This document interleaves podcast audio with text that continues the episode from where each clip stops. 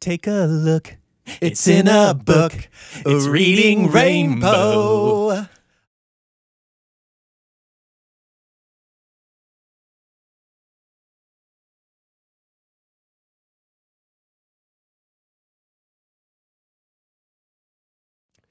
You're listening to Culture Matters, a podcast of the Village Church. This is Adam Griffin, and I'm here with my co-host, the Adam Hawkins. Adam, if you were to write a book under a a uh, pen name, what would it be? What would my pen name be? Uh-huh. Ace. Ace. What uh, genre would you be writing in?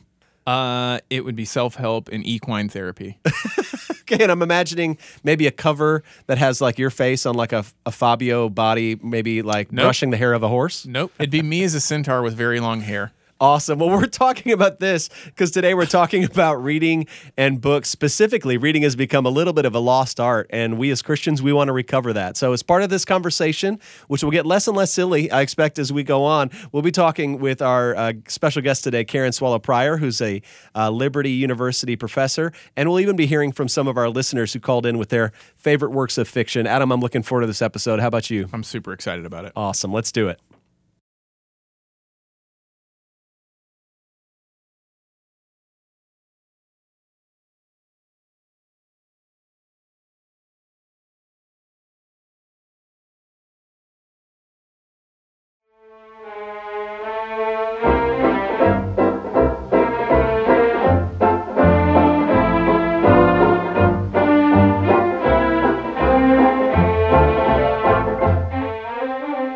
Okay, we mentioned it a second ago. People aren't reading the way they used to. To be fair, this is probably it's been probably a problem for a long time. Yeah. Uh, or people have looked around and said, "Why aren't people reading like we would wish they were reading?" Uh, but there was a recent Pew Research poll uh, that from earlier this year, 24% of adults said they have not read a book in the last year, whereas in 2015. 43% of adults read at least one work of literature the previous year. That's the lowest percentage in any year since the NEA surveys began tracking reading and arts participation in 1982. At that point, the literature reading rate was 57%. That's a lot of statistics. That, uh, that's a lot of research, but there that's stacking up to say people are reading less. So let's talk about this, Adam. Why do you think people are reading less? Does it have to do with digital media? Does it have to do with society? Is it the quality of literature that's out there? Why are people reading less? Man, I mean, hon- honestly, for me, this is simply speculation. I don't know. I'm not an expert in any of this, but I think what you the the categories you just put out there does it have to do with digital media? Does it have to do with our speed of our society? I think probably the answer is yes to those. I don't know that necessarily people are reading less. When I look at that statistic, those statistics, what it's talking about is have they read a book, right? Yeah, uh-huh. In some sense, I think maybe reading has gone up if you think about the amount of people tweet and text and spend online reading, you know, uh, super truthful news on Facebook. um, but on, I mean, I'm, I, I, that's tongue in cheek, but I'm, I'm just I'm being honest. Like I think if you really think about it, I think people are probably reading a lot. They're Yeah. just not reading books. Yeah. They're not reading anything in long form. I mean, it's even interesting to me to think like, you know, maybe 15 years ago, the idea of long form journalism, I don't even know if that was a thing, but now they talk about long form journalism and it's like, you know, a three page article or something, and that's long form, Yeah. you know, it's not a soundbite or something. And so, yeah, I, I, uh, in- in, my mind, I think this is a real problem. I, I think the problem is people aren't reading books, not that they're not reading at all. That's interesting. Yeah. One, since this research is very recent, one of the things I was thinking about is what has changed very recently that might impact this more significantly than over the last 50 years. One thing I thought of is how much more media is on demand now. Like you don't watch what's on TV, you pick what's on your TV. So you're Yeah. not turning on the TV to figure out what's on.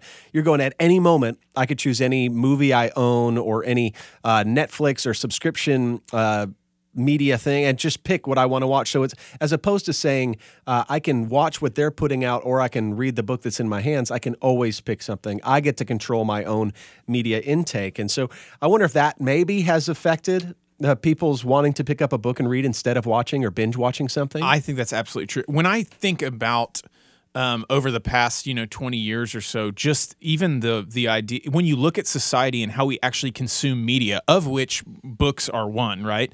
Uh, it seems like the attention span is getting shorter and shorter and shorter and shorter. So I even remember watching something about MTV and the guy who like created it saying like um, that they noticed once MTV became a big deal that young people uh, they they changed the way that shows were edited together. So you used to have sort of longer cuts, Mm. longer takes in in movies and in shows and everything else.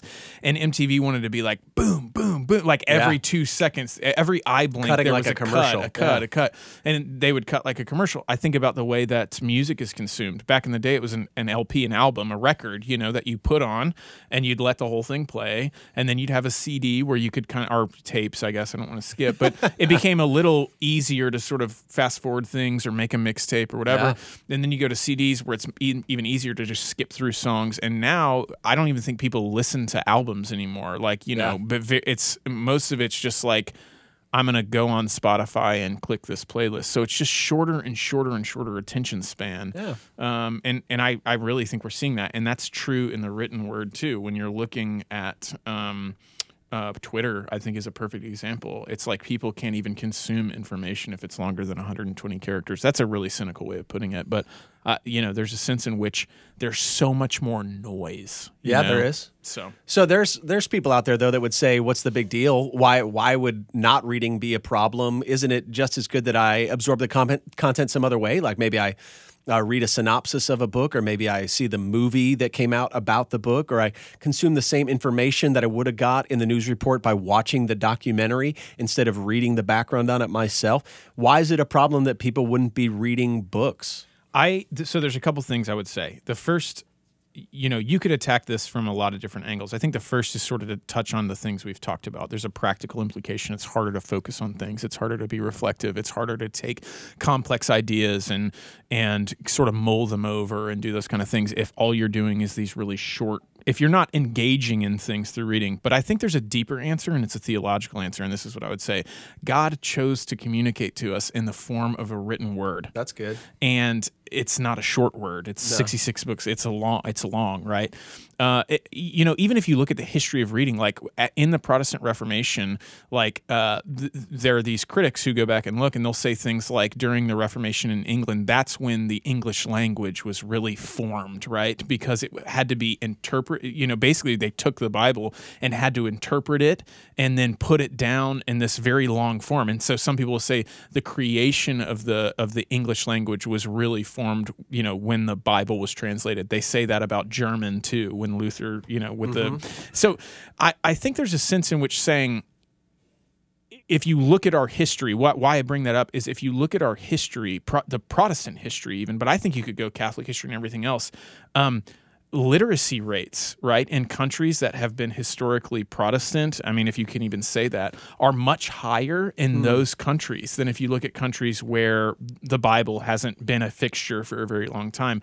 Uh, and, and I, you know, you can, that's more of a correlation than causation. But I, my whole point is to say, in our history, there is proof, in a sense, that we have valued the written word. Why? Because we believe that Christ, that God communicates to us through his word. And so he could have, if he wanted to, communicate it in a different way. He Yeah. could have created TV back then or whatever he wanted to do. Yeah. But for some reason, he chose the written word. And so what you do when you don't know how to read and when you don't know how to read in large chunks is you rob yourself of the ability to interact with God. I mm-hmm. really believe that. So I think the the best answer for why this is a problem is a theological answer. That's really fascinating. Well, we're going to talk more about this with our friend Karen Swallow Pryor. She's a professor of English at Liberty University. She's taught and written extensively on this topic. In fact, her latest book is called On Reading Well and explores how books and literature give us wisdom and virtue.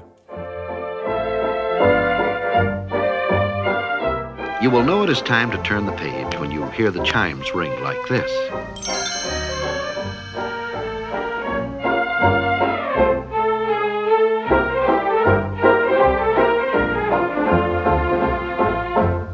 Karen, uh, one of the things uh, that we've been discussing is that there's a lot of statistics out there that people are actually reading less. They're they're not doing the same amount of reading, reading the same amount of books that they used to do. Why do you why do you believe that might be the case? Why would people be reading less in today's culture?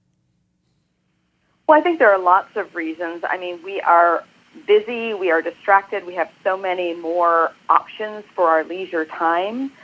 And I think that the reading that we do do is largely not of books. Um, I think people are reading a lot on the internet. They're reading a lot on Twitter and on Facebook and blog posts and news feeds.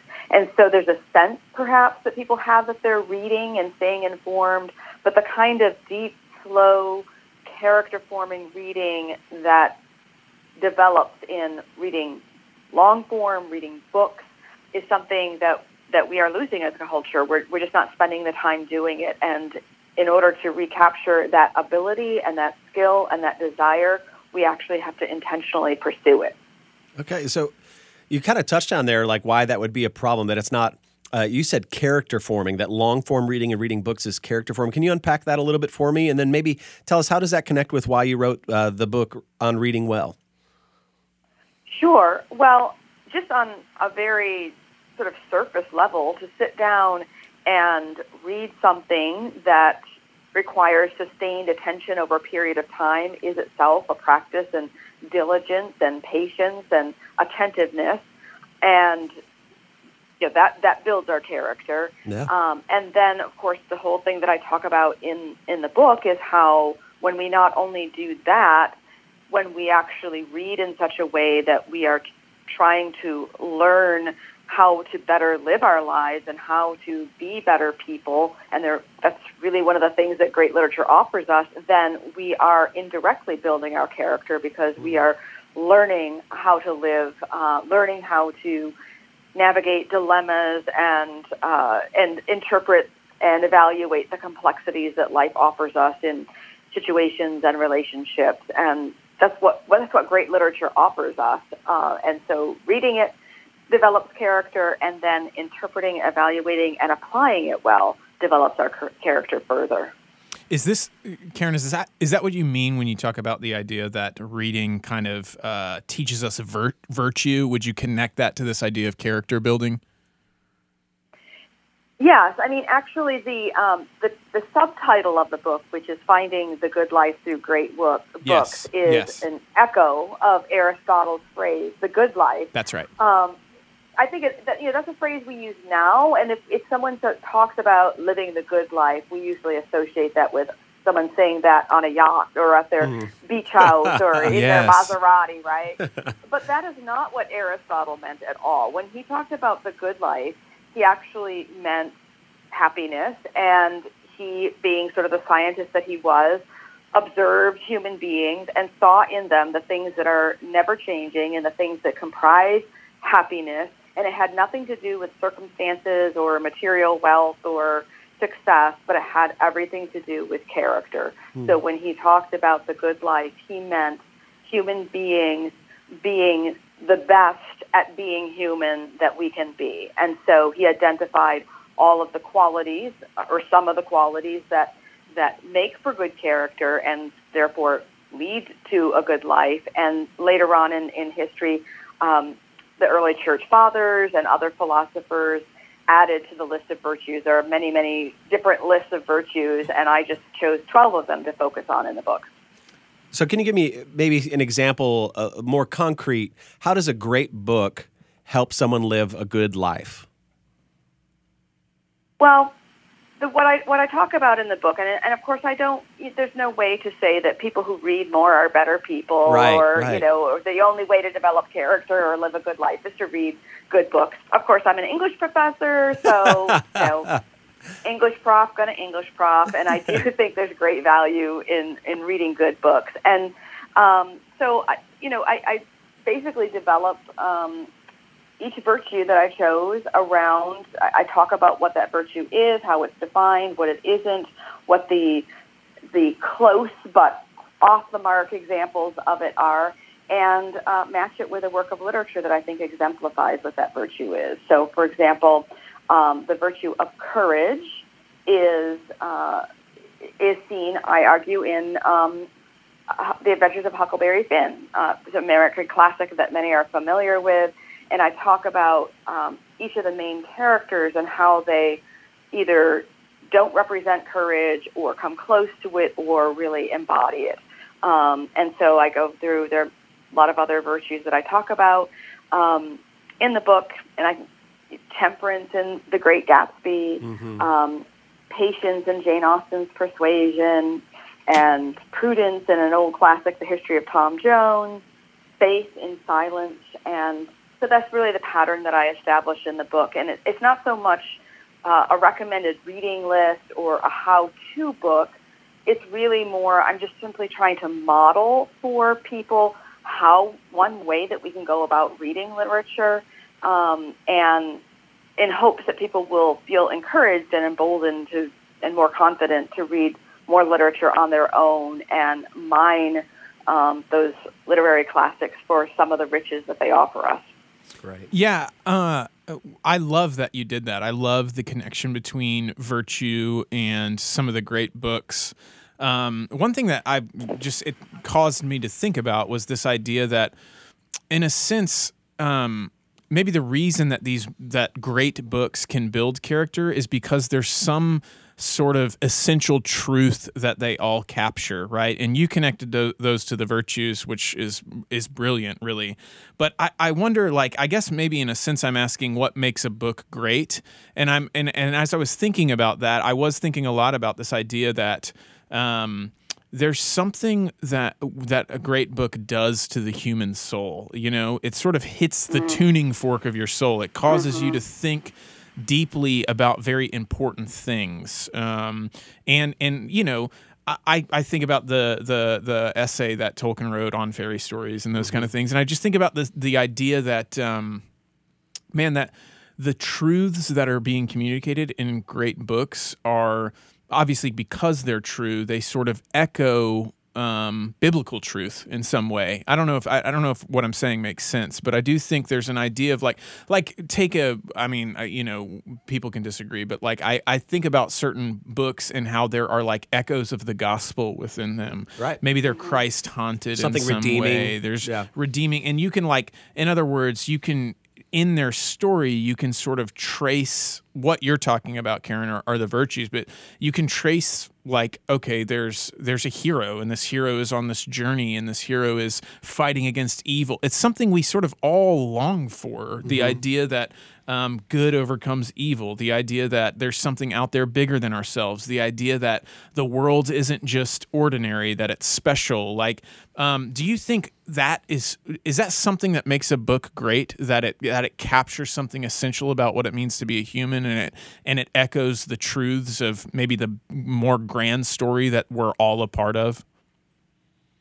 Absolutely. That that is I mean this is in some ways a really hard question to answer. I actually teach an entire graduate course on what makes literature good or Sign great and um, yeah and and it's it's the, the culmination of the course is to write a paper answering that question yeah. and we spend all semester studying it. But it also is it really is essentially what you what you said um, what makes great literature great is that it, it, whether no matter who it's written by, it doesn't have to be a Christian author because we're all made in God's image, and common grace allows us, and and, um, and general revelation allows us to see the truths of the universe as God created it, and great writers see that and communicate it. And I think, but another important quality of great literature is not just the themes, even though that's what I focus on in this book but also the fact that um, that it, I mean, literature is an art form. Yes. And its medium is language. So great literature, or even just good literature, literary writing, uses language artistically as opposed to using it in kind of a straightforward utilitarian way, which is the way we have to use it when we read an instruction manual or read a news story. Yeah, that's that's using language but not in an artistic way. So what great literature does for us, even you know, even like even beach reads or you know, an entertaining mystery novel, there's nothing wrong with those. But in order to sort of rise to the level of literature, um, the language has to be used in such a way that it, it, it itself offers an experience. And so yeah. I think, you know, if, if we read a book that ha- ex- reveals a great truth that is confirmed by the Bible, what makes it a literary experience is that we participate in the act of discovery of that truth. It's not just simply told to us like a sermon. I, there's nothing wrong with sermons, by the way. Sermons are great, but they're not. You know, a ser- a sermon is kind of just telling us, yeah. you know, how to think and what what the answer is. but literature leads us Yeah. to discover it. And, and we're made in such a way that, that when that light goes on, when we feel like we've discovered something,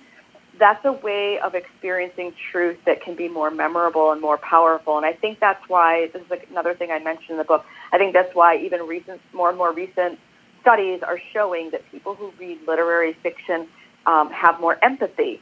And I think it's because rather than just being told, oh, this is right, this is wrong, this is how to be, when we read literary fiction, we're actually, we feel like we've discovered it and learned it for ourselves. And that's always more meaningful to us just as, as human beings to, to learn something for ourselves. And that's what literature does. It allows us to learn something vicariously, but we're still participating in that act of discovery.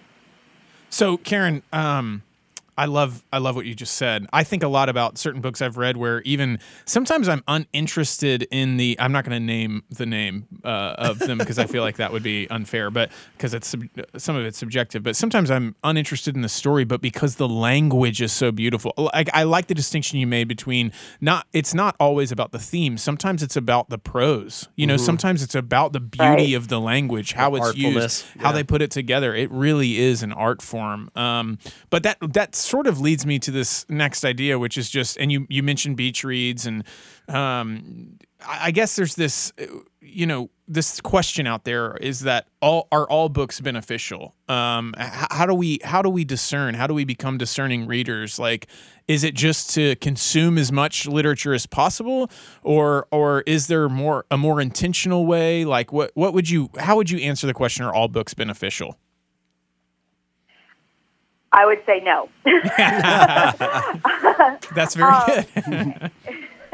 and you know, anyone who knows my work and, and knows what I'm all about, I am for very much for reading widely, reading promiscuously. I even talk about in this book and, and in my first book.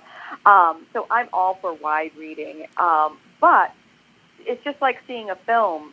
I only have so much time, Yeah. and Yeah. I'm simply not going to waste my time. I don't have two hours or um, two days to give away to a book that's not going to somehow benefit me. Now, again, sometimes I need the benefit of just entertainment, and that's fine. But we there's this whole idea of people will sometimes ask me, how many books do I read a year? Or they'll say, I read this many books. And, you know, and that's fine if you're a fast reader, but um, and you can read well. But reading well really has more to do with quality rather than quantity. It's much more re- rewarding to spend a month or two months reading a rich, challenging, rewarding book than to just flip through a book every two days and or every week and and read as many as you can. And in fact, I think I think a lot of people today that I talk to are discouraged because they feel like they are slow readers. Yeah. But I have found among my students that slow readers are often some of the best readers. And don't let the slowness discourage you. That's it's great. actually a gift.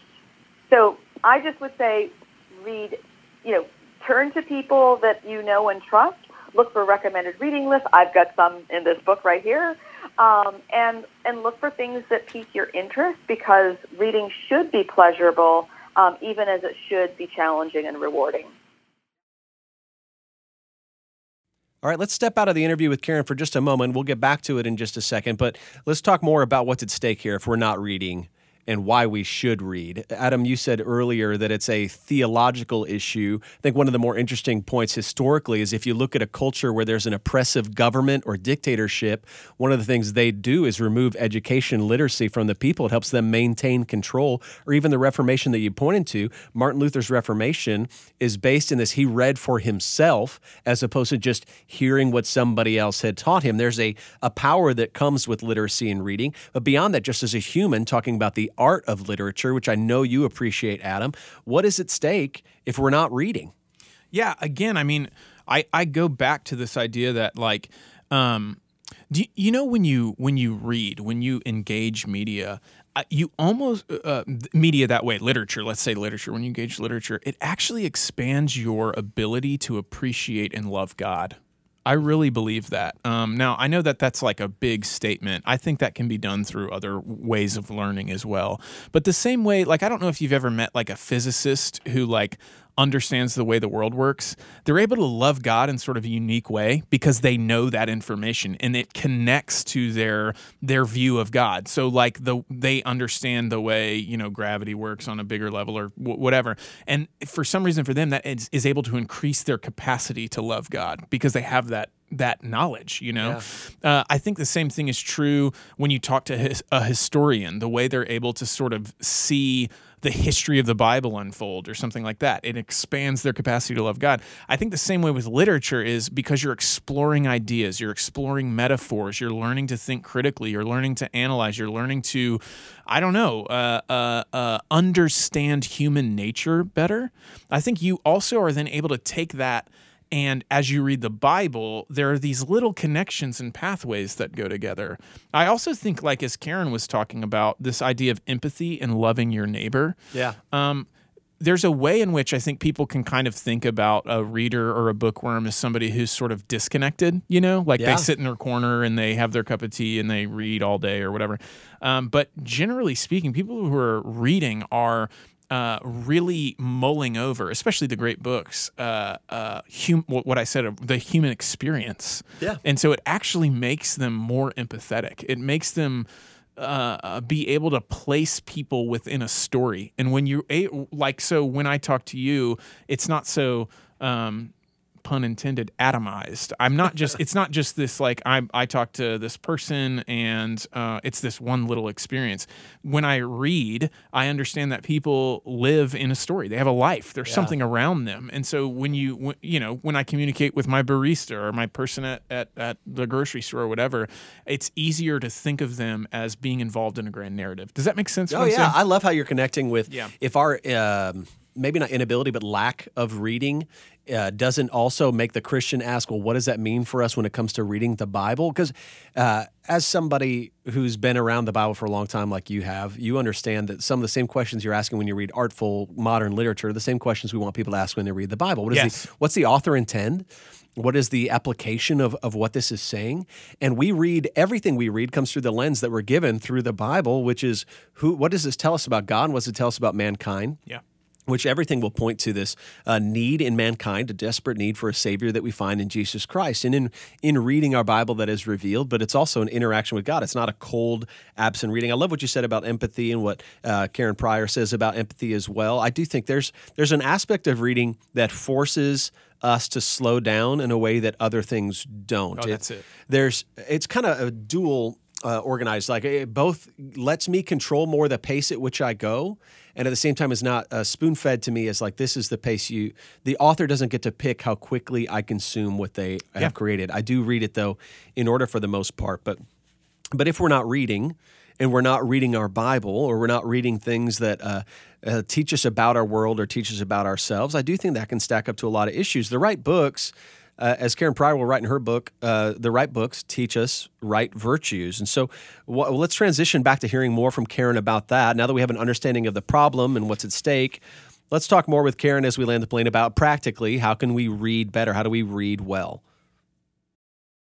I had a, a short stint as an English teacher for a couple years and uh, teaching freshman kids how to read. And there was an obvious difference to me that I didn't know going in between a kid that was able to pronounce the words and be able to put the sentence together, and then a kid that could actually read something and understand what the author was trying to accomplish. And not just reading slowly, but reading maybe um, knowingly, discerningly, or with some some knowledge. But could you give us a couple practical tips for the person that wants to know outside of just being able to read more slowly?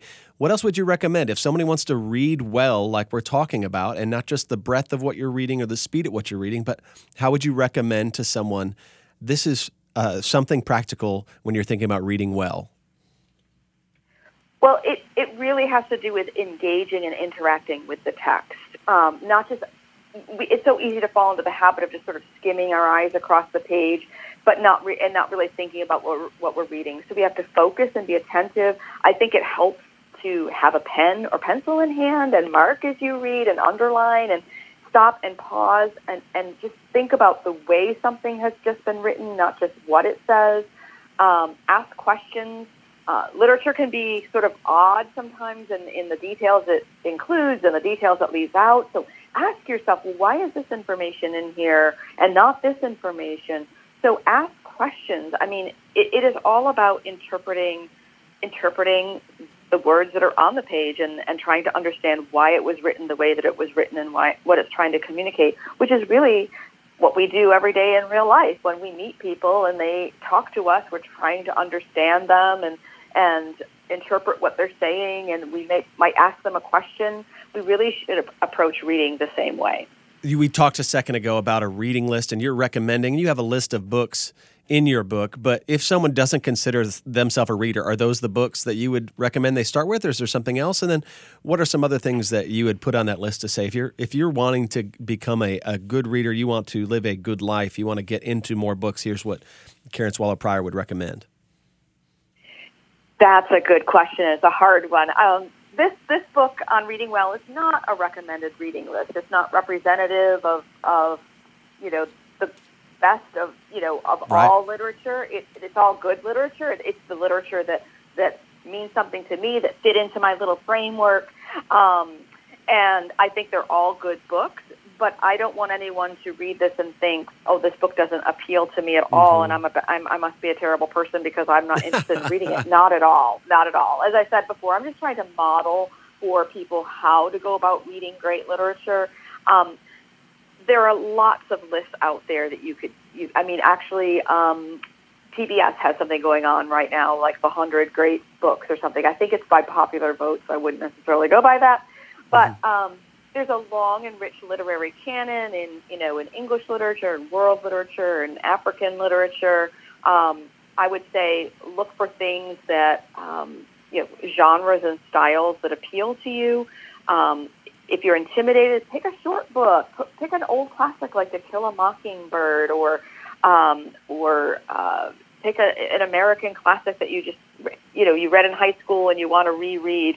Um, so there are lots of lists out there, and there's so much good literature. I just someone surely can find something that appeals to them. And I haven't even talked about poetry. Poetry is a great way to just read something short and brief and it doesn't take much time, but reflect on it. Read a poem a day or a couple of poems each week, and that will also deepen your um, your sensibilities toward literary language. So, I, I, I like to know what people what kind of literature people like before I recommend books to them because there are so so many. I want them to enjoy the experience. Adam, any final thoughts here? Tips, tricks, developing healthy practice of reading? Anything else specifically about reading or in general? Yeah, I think um, just to sort of reinforce some of the things that Karen was saying about reading being character building or, or virtue sort of uh, building is that um, unlike different forms of media, uh, we've talked about how it forces you to slow down, it forces you to reflect. Reading is more a more participatory activity. It's yeah. less passive. Uh, we talk all the time around here about how you know you when you read the Bible, it's less about you reading the Bible, more about the Bible reading you. Like yeah. that's the cliche. But there is a sense in which you it forces you to come to grips with yourself and your experience and everything else um, as opposed to sort of just sitting back and ingesting maybe TV or something like that. Yeah. It's much more participatory. And because of that, there's a give and take that happens. And so it's able to shape who you are. That's so great. I just say it's really, really important to be a reader.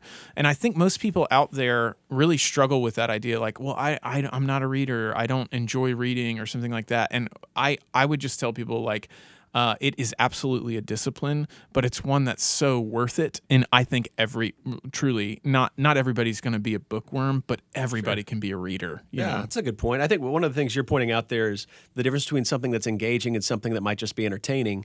Where so much of our culture is built to be entertaining. I watch it and I am delighted by it. But engaging means I am participating in what's happening, and books are more designed to be an engaging story than just an entertaining story. I, I have to enter in and I have to become a part of what's happening if if the story is to move along, and that's fiction, nonfiction, and the like. And uh, we're talking about this today because our, our our podcast is on culture, yeah. and literacy is a huge part of culture. It is an art form. It's a way that things are communicated. Like Karen talked about, uh, poetry is is a form of literature. There are many many different forms of literature, whether it's biography, whether it's nonfiction, whether it's Christian devotional or fictional stories that uh, inspire or teach. There's all sorts of genres there, but in our culture, we are producing an incredible amount of literature. Part of it is the new movement of self publishing Yeah. that anybody can write anything and post it electronically or even make it where it's um, a print as you put like if, if you want it they'll print it Yeah. and so that is it's a new kind of phase of literature that we've entered where anybody can do anything before we conclude adam i know you're a big reader Yeah. anything that you've read in the last couple of years that you think these are these are some of my favorite books recently or that you would recommend to somebody Yeah, I mean, there's a lot, you know, and I think Karen sort of said it, but uh, one tip would just to, would just be to say like. Um, if you're not somebody who heavily reads, maybe um, think about what kind of movies you like. Uh, so, like, if you like science fiction, I'd probably try to find like a list of great science fiction books, Yeah. right? Something like that. If you like, uh, you know, rom coms, I'd try to find a list of like really good sort of dramatic books because there's there's so many genres out there. There are, yeah. I'd also challenge people to kind of read widely. I always, I I think for our readers out there, because I don't just want to speak to people who are having trouble reading. There's a lot of people who read. Yeah. For our readers out there, I think it's good to challenge yourself. So some people can kind of get stuck in a genre and only read fantasy Good. or sci-fi or something like that. I'd be like, hey, just try to try to widen that. I always love looking at National Book Award winners. Um, there's a award called the Howells Medal that's given out uh, every five years for the best work of fiction in the last five years. And there are some super um, difficult books on that list that are fun to try to read. anything specifically you're thinking from that list Oh man, there's a lot of good things. Gravity's Rainbow is on that list, uh, which is a Thomas Pynchon book or Pynchon, however you want to say it. Um, and he is a difficult author to read, but a lot of fun. Um, there's uh, uh, a more recent book was called The Great Fire by Shirley Hazzard, and that book is one, one of the most beautiful in terms of prose I've ever read. Right now, uh, I always try to have a fiction, a nonfiction, and a biography going uh, because I like to sort of go up and down in terms of like makes I like to choose. Uh, one of the best books I've read recently is called Stranger in the Woods. It is about uh, the man who lived the long human being who lived the longest in isolation. It was actually a hermit up in um, Vermont or It's Maine. nonfiction. Nonfiction book. It is brilliant. Um, this man lives in isolation and sort of his experience and what he learns from it. So uh, uh, it's fascinating. Um, the only person who's lived longer in isolation is actually uh, the last member of a tribe in the Amazon rainforest where everybody else in his tribe has died. And he's sort of, but this hermit in the United States has lived longer in isolation than this person Wow. who lives in the. So the fascinating book. I'm also reading some historical historical fiction right now about uh, Thomas Cromwell. There's a, a woman who has won the Man Booker Prize. She, her name's Hilary Mantel. She wrote the first book is called Wolf Hall. It's about Henry VIII and um, basically uh, sort of the drama that unfolds there. And then the second book is Bringing Up the Bodies, which really is really good. And then there are plenty of wonderful biographies about Christian people out there. There's one on Tyndale that I'm reading right now, but you can basically pick any giant of the faith and go and find a really well written biography. And those are always fascinating. So That's good. I love what you said about challenging people too. I think one of the things when I talk to my wife about what I'm reading in my stack of books to read, she'll ask me, "Are there any women authors in there, or just men Right. authors?" And uh, wh- what's outside my stream, both ideologically, theologically, politically, racially. Part a big part of uh, being aware of the divisions in our country is reading across the divisions in our country. So if I if I have only uh, people that are like me, if I only read white Christian men authors, Yep. then it's it, that's not bad. It's not something to apologize for, but I can end up in an echo chamber of ideas. So finding something that challenges me, and then also in fiction, also there's a couple. So what are you reading? well, that's a good question. I I try to consume books in a lot of different ways, and I don't read them as as quickly probably as you do, but I'll have Audible books for when I'm driving, Yeah. which is a big deal right now. If you use Audible or some other service to listen to audiobooks, I, I read a lot of fiction that way. I'm not good with nonfiction on an Audible book. I have a Kindle for especially travel, but it really helps me switch back and forth between books, like Yep. you talked about. If I find myself losing steam in one, the Kindle lets me have on my same hand a bunch of other books, and I'll Yep. switch over. And it's cheaper in a lot of ways. One of the books I read recently, paperback, that I just loved was Gilead, and I've told you about that, and you still haven't read it, have you? No, I have not Yeah, that's because you're a punk. It's beautiful. The, the- Marilynne Robinson. I yes, that's right, name? Marilynne Yeah. Robinson, and it's beautiful. It's about uh, a pastor who's aging and looking at the end of his life, who married a younger woman, who then has a young son, and he's writing a memoir to that young son. It's a three book series. I'm actually in the second book right now, which is kind of a modern day prodigal son story about his best friend down the street. But it's just beautiful. I, we could talk all day about the books that Yeah. we like. I know we could, and they do affect our views on culture. And they, um, it is important for us to talk about these things. But really, more general to land the plane, we think reading is important. Yeah, We think it's a great way to to see the lens of Christianity played out in, Yeah. in the culture we live in. But it's also a way to expose yourself to other ideas and to be stretched and challenged. So I hope our readers listen to this and got fired up about reading more. Yeah.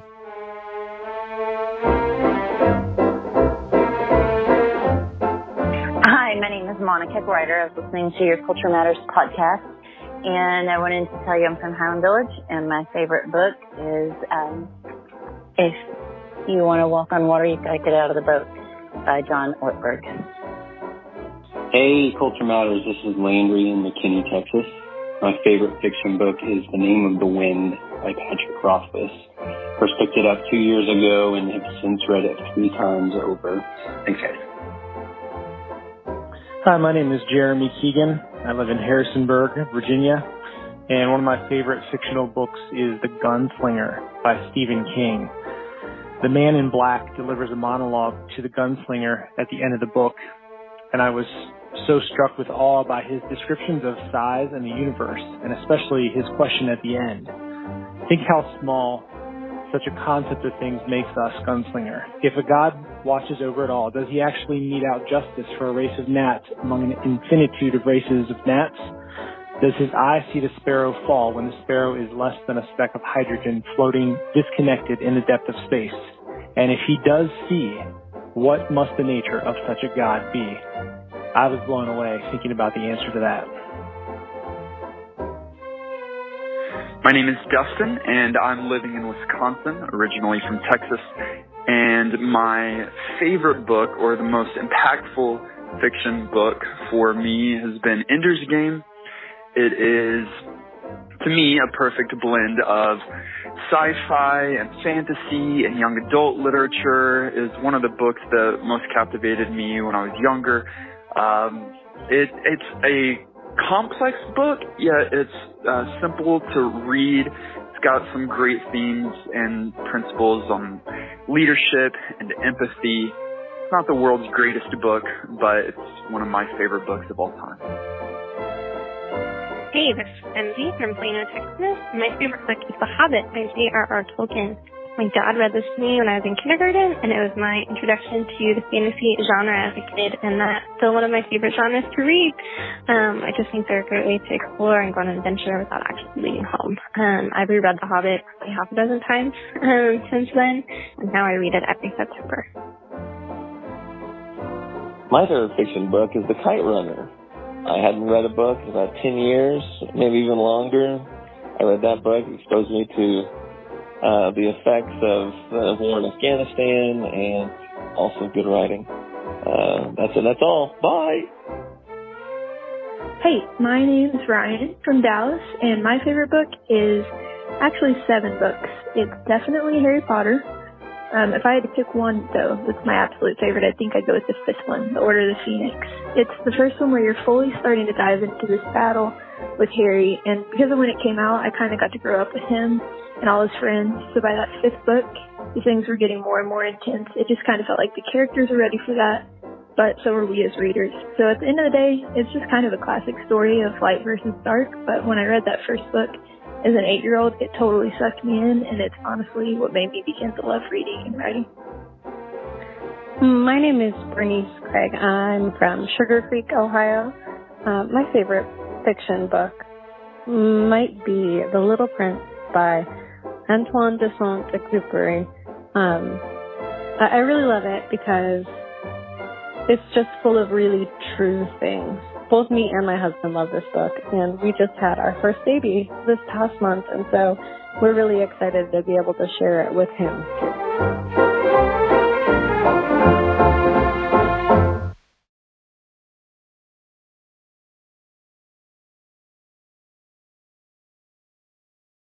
If there's anything you heard on the show that you'd like to know more about, you can find details on our website, tvcresources.net. Our next episode is going to be another a cultural roundup where we tackle some different current events and cultural artifacts. And so we're looking forward to that. We'll see you next time. God bless and thanks for listening.